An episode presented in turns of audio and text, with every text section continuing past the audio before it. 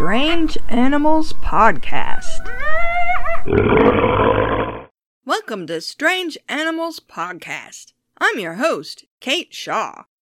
I'm out of the country this week, visiting Paris, France, and undoubtedly eating my weight in pastries and cheese as you listen to this.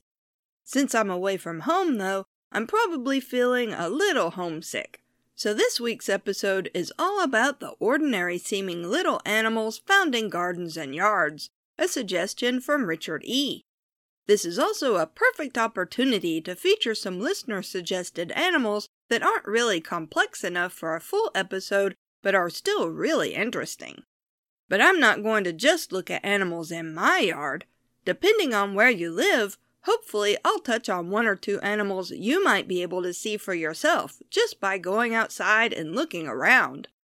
It sounds corny, but no matter how boring you think the nearest patch of greenery is, if you look closely enough, you'll see a world of activity.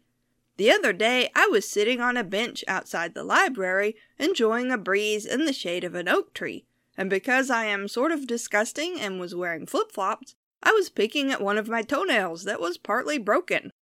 I pulled the broken part off and flipped it into the grass nearby.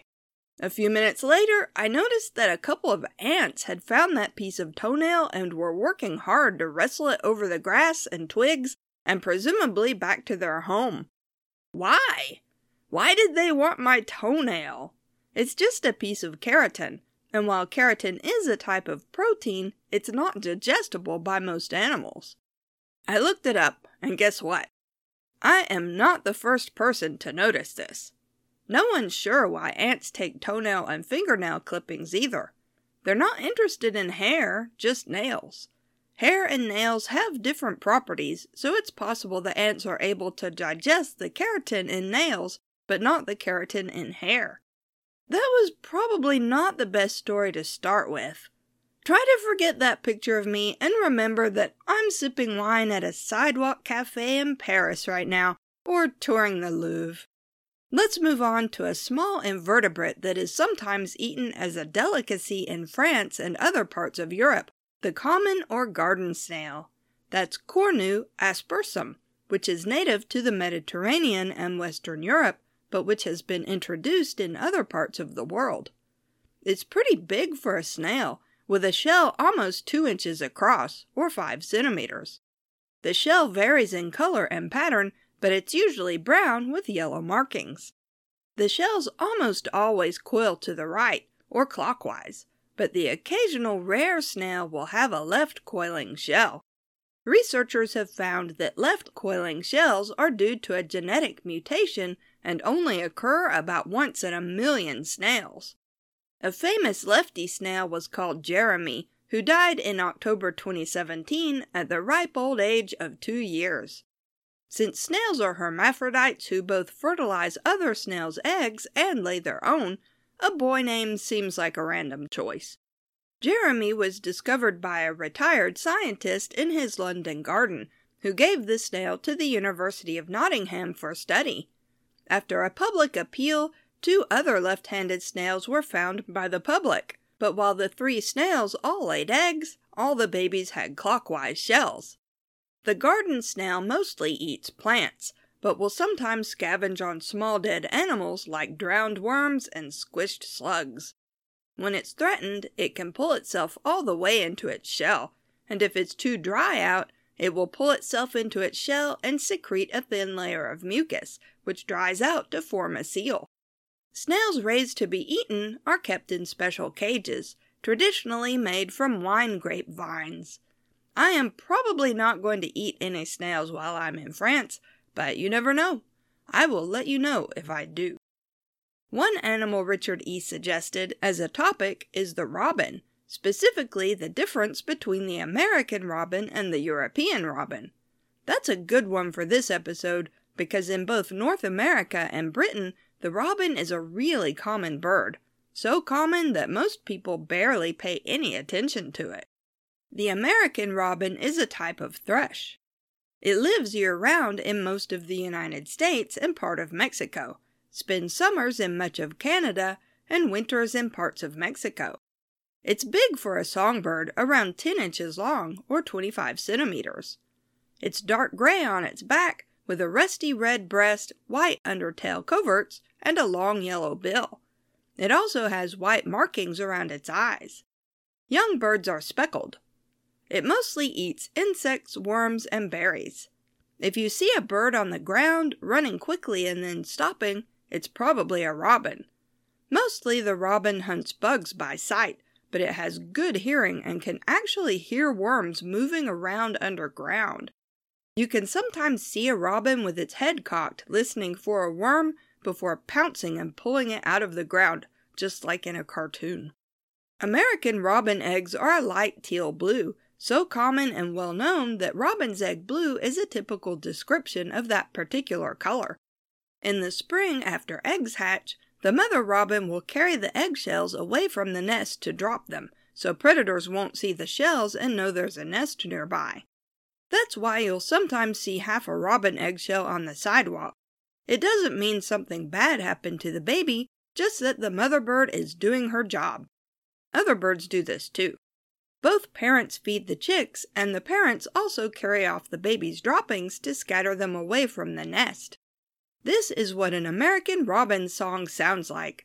If you live in North America, you've probably heard this song a million times without noticing it.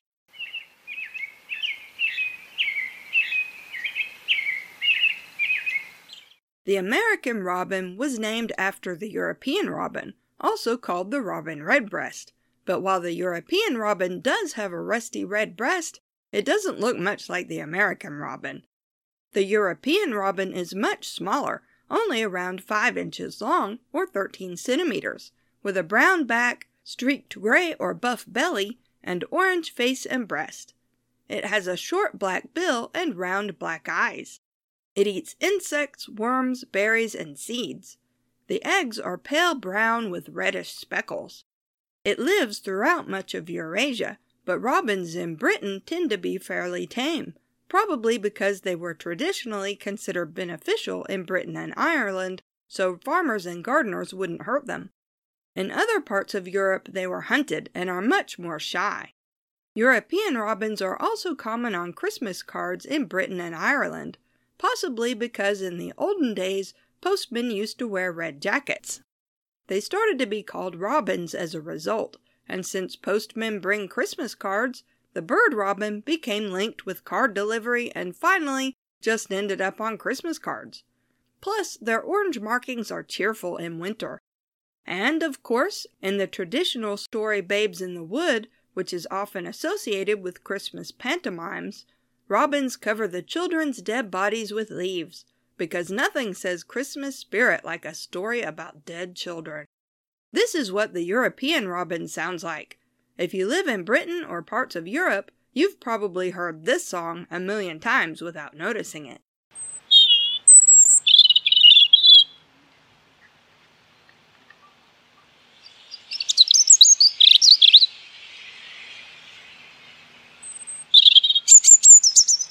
Another common bird in gardens, this one from Japan and other parts of Asia, is the brown eared bulbul.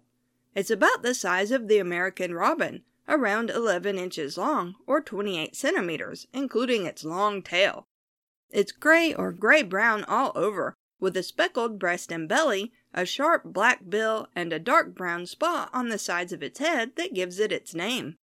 It mostly eats plants, including fruit, seeds, flowers, and even leaves. I have a picture in the show notes of one chowing down on a flower just swallowing petals like it's in a video game and petals give it a power up. It likes nectar too, and in spring and summer especially will look like it has a yellow head or yellow markings because of all the pollen on its feathers. It helps pollinate plants as a result. It also sometimes eats insects. It gathers in large flocks at times, and many farmers consider it a pest, especially fruit farmers. It has a loud song and call that many people dislike. I'll let you decide if you're not already familiar with it. I kind of like it, to be honest. This is what a brown eared bulbul sounds like.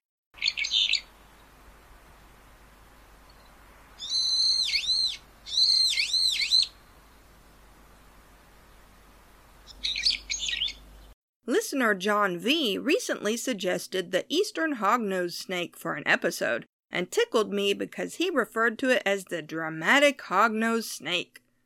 The hognose is a common snake in many parts of North America and can grow almost 4 feet long or 116 centimeters, although about half that length is much more average. Its snout turns up like a little snub nose. It varies in color and pattern, and some snakes are black or gray, some orange, brown, even greenish. Some snakes have no pattern, some snakes have various colored blotches or even a checkered pattern. The belly is usually yellowish, but is sometimes gray or almost white. It has a big head that makes some people think it's venomous, but it's actually harmless to humans and most animals. The only animals that really need to worry about the eastern hognose are amphibians, like toads and frogs. As it happens, the hognose does have mild venom, but it's only effective on amphibians. It especially likes to eat toads, and while some toads are toxic, the hognose snake is resistant to toad toxins. A toad will frequently puff itself up to make it appear larger and make it hard for a snake to swallow, but the eastern hognose has a solution for that too. It has big teeth at the rear of its upper jaws, like fangs in the back of its mouth. It uses those teeth to puncture puffed up toads so they deflate. But the most memorable thing about the eastern hognose, and the thing that earns it the Drama Snake Award, is what it does when it feels threatened. Phase one of the dramatics is aggression. The snake will flatten its neck to look more threatening, raise its head like a cobra, and hiss and strike, but without biting. It's just trying to scare you away. If that doesn't work, the snake puts phase two into effect. It will flop down and roll onto its back, its tongue hanging out, and emit a foul, musky smell from its cloaca, and play dead. If you call its bluff and roll Drama Queen Snake onto its belly, it will turn onto its back again. It is really insistent that it is dead. A common reptile visitor to yards in Australia is the water dragon. Of course, Australia would have a little dragon running around in suburban neighborhoods. Males can grow up to three feet long, or a little over a meter, with females smaller, but those lengths include a tail that's almost twice the length of the body. Males are more brightly patterned than females.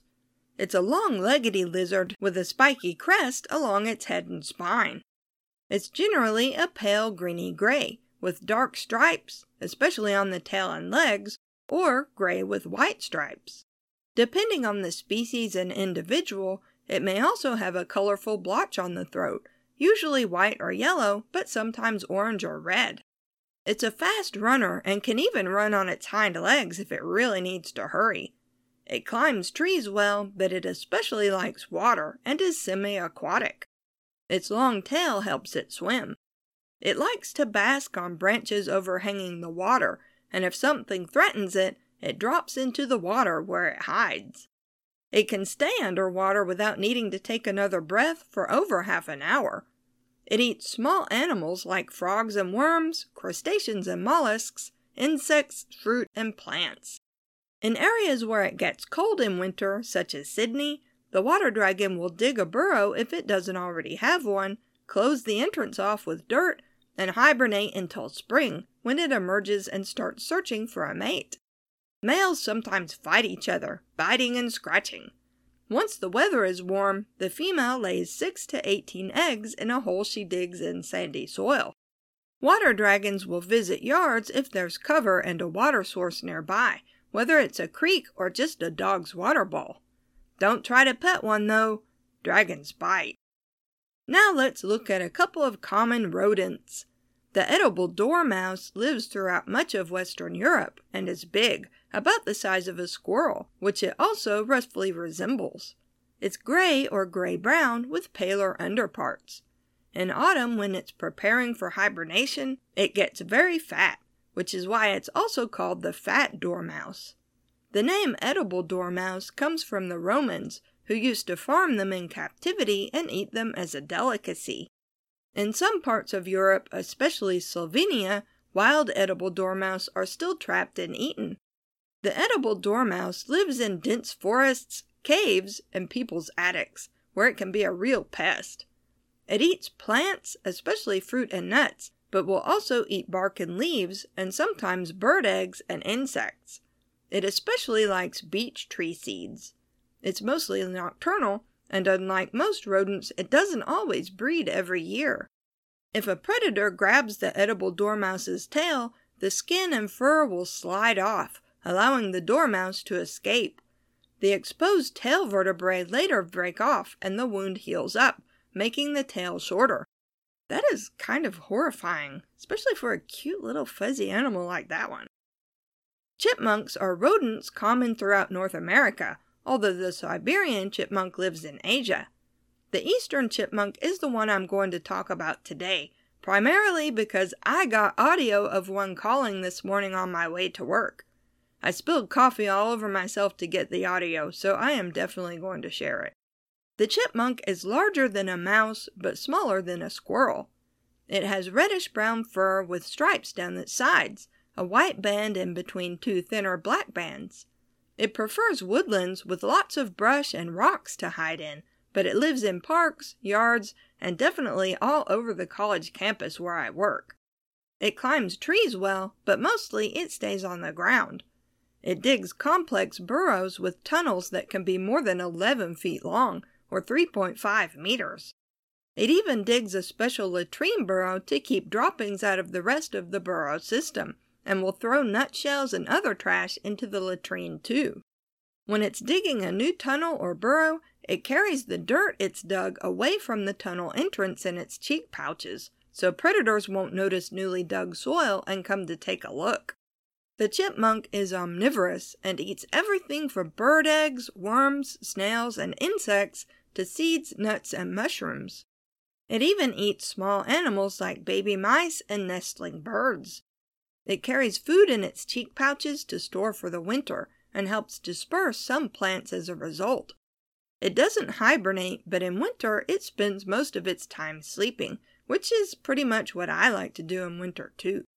This is what an eastern chipmunk sounds like. A cup of coffee died to bring you this audio.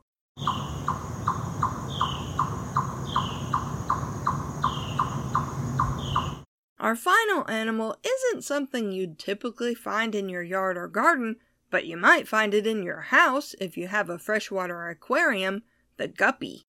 A different Richard suggested this animal, specifically my brother Richard. He texted me a while back about Poecilia reticulata, a quote, common aquarium fish that can turn its little eyes black, unquote. Then we texted back and forth about how that would be a really neat superpower and how we would apply it in our lives if we could turn our eyes black. The guppy is a tropical fish native to parts of South America, although it's been introduced into the wild in other parts of the world and is an invasive species in many places. In the wild, it eats algae, insect larvae, and various tiny animals. It's usually between 1 and 2 inches long, or 3 to 6 centimeters, with females being larger. Females are gray or silvery in color, while males are gray with spots of bright color. Aquarium enthusiasts breed different strains of guppy that may have bright colors and striking patterns. So, does the guppy turn its eyes black? Yes, it really does. Most of the time, guppies have silver eyes, but some species can change their eye color in only seconds. In the wild, guppies that live in dangerous areas with many predators tend to group together and cooperate. But guppies that live in safer areas tend to be loners and more aggressive toward each other. When a guppy is angry at another guppy, it turns its eyes black to indicate that it's willing to fight. Other guppies may back off at that point, or if the other guppy is bigger, it may attack. Researchers don't know yet how guppies change their eye color. Until next week, when I'm home from Paris and hopefully caught up on my sleep, remember to look around at the strange little animals in your own backyard. But watch out if their eyes turn black. You can find Strange Animals Podcast online at strangeanimalspodcast.com. We're on Twitter at Strange Beasties and have a Facebook page at facebook.com slash strange animals podcast. If you have questions, comments, or suggestions for future episodes, email us at strangeanimalspodcast at gmail.com. If you like the podcast and want to help us out, leave us a rating and review on Apple Podcasts or whatever platform you listen on. We also have a Patreon if you'd like to support us that way. Thanks for listening.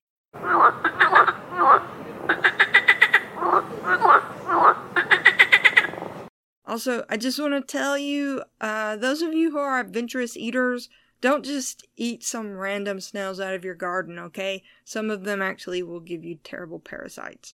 I have heard that mostly the only reason to actually eat the snails is because you can, like, eat them with a lot of butter. You know, you can make sugar cookies out of that much butter and not have to eat any snails.